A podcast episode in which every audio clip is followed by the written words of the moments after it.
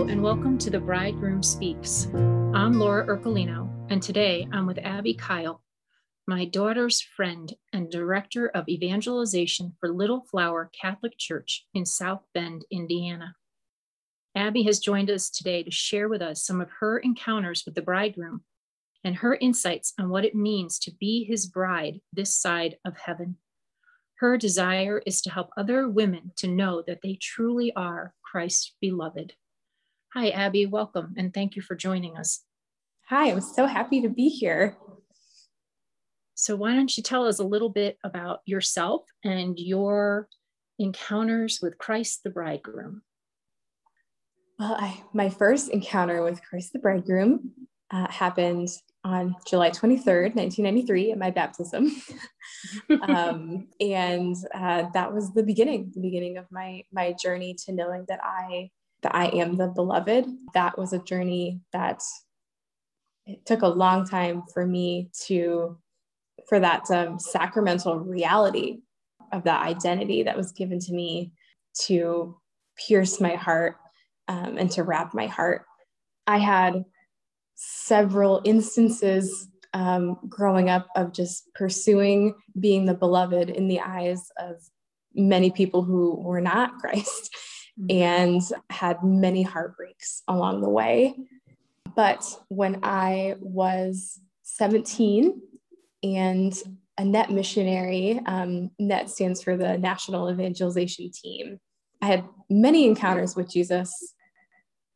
So, the first, very first inkling of um, knowing I was the beloved was when I was 17 years old and I was at a high school assembly. I went to Catholic school, and a speaker named Jason Evert came and did a, a whole school presentation.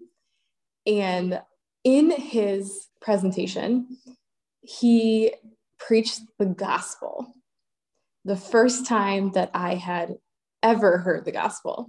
And, and the gospel proclaimed in a way that was compelling and moving and was preached by someone who truly believed in its power and someone who had been overwhelmed by the gospel. And the words that were spoken to me by Christ in that time just completely pierced my heart with love. Um, just these truths of, I am the beloved, that Jesus wants to reclaim me for his own, that I have lost something that belonged to him, namely my heart and my life. And I had given that love away to others in a pursuit that a pursuit that truly that hurt his heart um, that he he didn't want to see me giving my love away to others but spoke to me that in an instant i could be reclaimed and that my dignity which was never truly lost but was in my own eyes could be restored yes. so i'm just thinking i'm just coming to my mind it, it's like a, a, woman at the well experience yes. absolutely yeah very much echoes of that episode of the chosen ah. where jesus meets the woman at the well minus maybe a little bit of her snarkiness i'm not sure i was quite so snarky and even i mean truly even in the gospel she has an attitude with jesus. Mm-hmm. and I, I, don't know i feel like my attitude with jesus has persisted long long after i have understood that i'm a beloved and he, he knows he's told me he can handle it. Yeah just this moment of him saying i am he you know i am the one. I am the one you've been waiting for. I'm the one you've been longing for which just completely changed the trajectory of my life. And at that point just opened up all of these doors, possibilities I never would have considered before. Serving with NET was one of those doors that he just flung open for me. And there was just one particular moment uh, during our training where the women were set apart and we're going to have what they called women's liturgy. And I didn't know anything about this, but prior to the mass, we all prepared our own crowns. They had beads and flowers and ribbons, and we each kind of crafted crafted our our crown. And then they told us, okay, go and like put on like your nicest clothes and then come back for liturgy. And we did. The I remember the homily being particularly moving. And it's just what a what a grace. This is a little bit of an aside, but just what I just the what a grace it is for women to attend liturgy together just as a sisterhood is so incredible. Yes. And also for women to worship together. I, I think that it's just such a delight for our Lord to hear his daughters singing his praises. And he's just, he's crafted the female voice to just be something so lovely. And I was just really struck by that. I, I don't think I'd ever been to a liturgy that was just women, just us women together. It comes time for communion and the regular standard catholic procedure is everyone stands up and you start to file and you you know make a, a, a line down the aisle and uh, the women who were organizing it just had us sit down and row by row took us um, around the back um, so we were in the back of the chapel and the chapel aisle was lined with candles and we were each of us women able to walk down the aisle completely on our own and receive Jesus, the bridegroom, in the Eucharist. Um, March, just, each got to truly be his chosen bride mm-hmm. And walk up to your bridegroom. That's beautiful. Yeah. And even just the, the amazing thing it was to be able to gaze at him this is so funny. I had not remembered this until until just now, but I remember that the priest who was distributing Jesus in the Eucharist held the host up the, the ah. entire time that you were walking the aisle so that you could just lock lock eyes, just gaze at Jesus wow. as you walked towards him. Um, so powerful.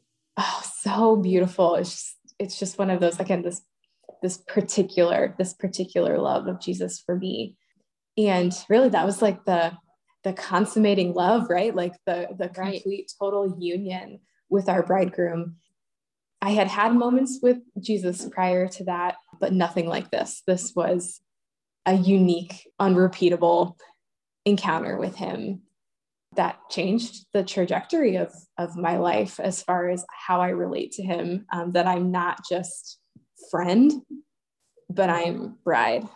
Bride, spouse. Mm-hmm.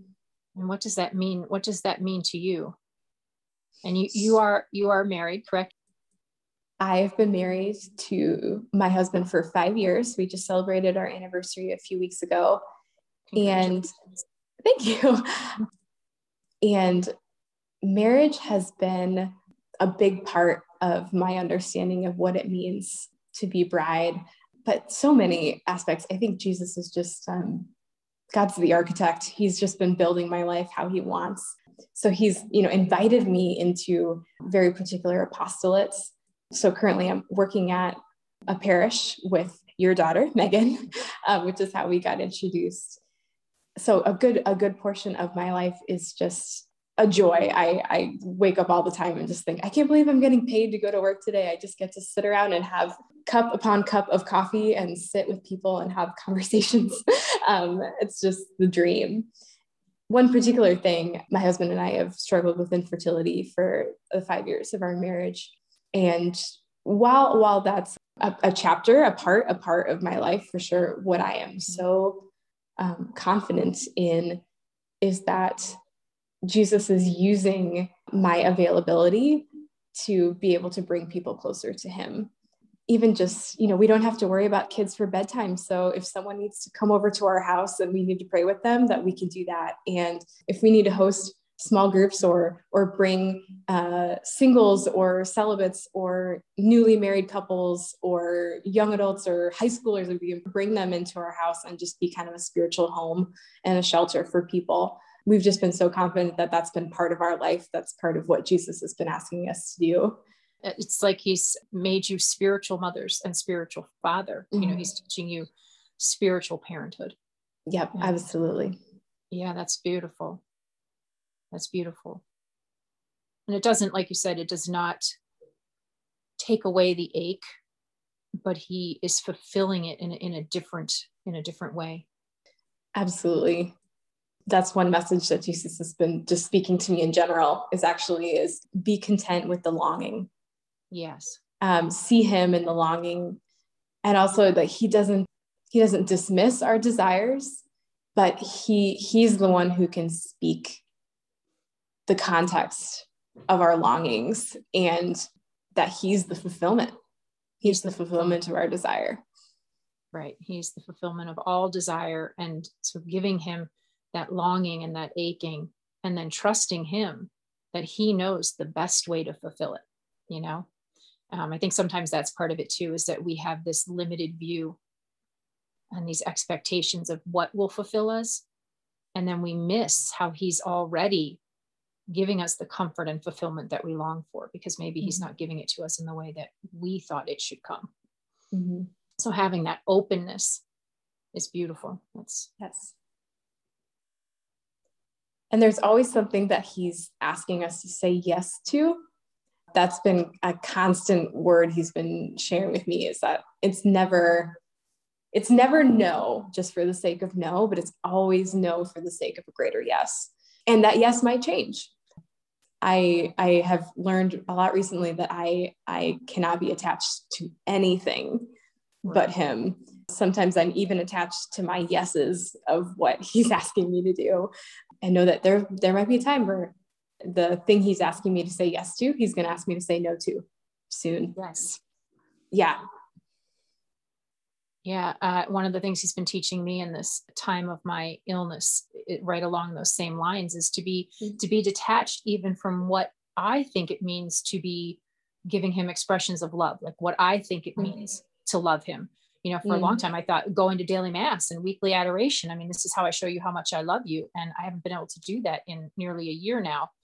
But he keeps asking me, "Will you love me the way I desire to be loved? Like, will you even detach from what you think?" Is how you should love me mm-hmm. and let me direct even that, you know? He asks for total detachment, detachment from whether we're healthy or we're sick, you know, like just a detachment from from everything, just keeping our focus totally on him and his will.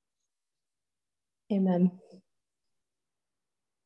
One thing that came up for me, Abby, as you were speaking, sure. was you made the point that in that moment of piercing your heart that you are his beloved, that he has chosen you, that you belong to him, that then it changed the whole trajectory of your life and that suddenly doors and opportunities opened, right?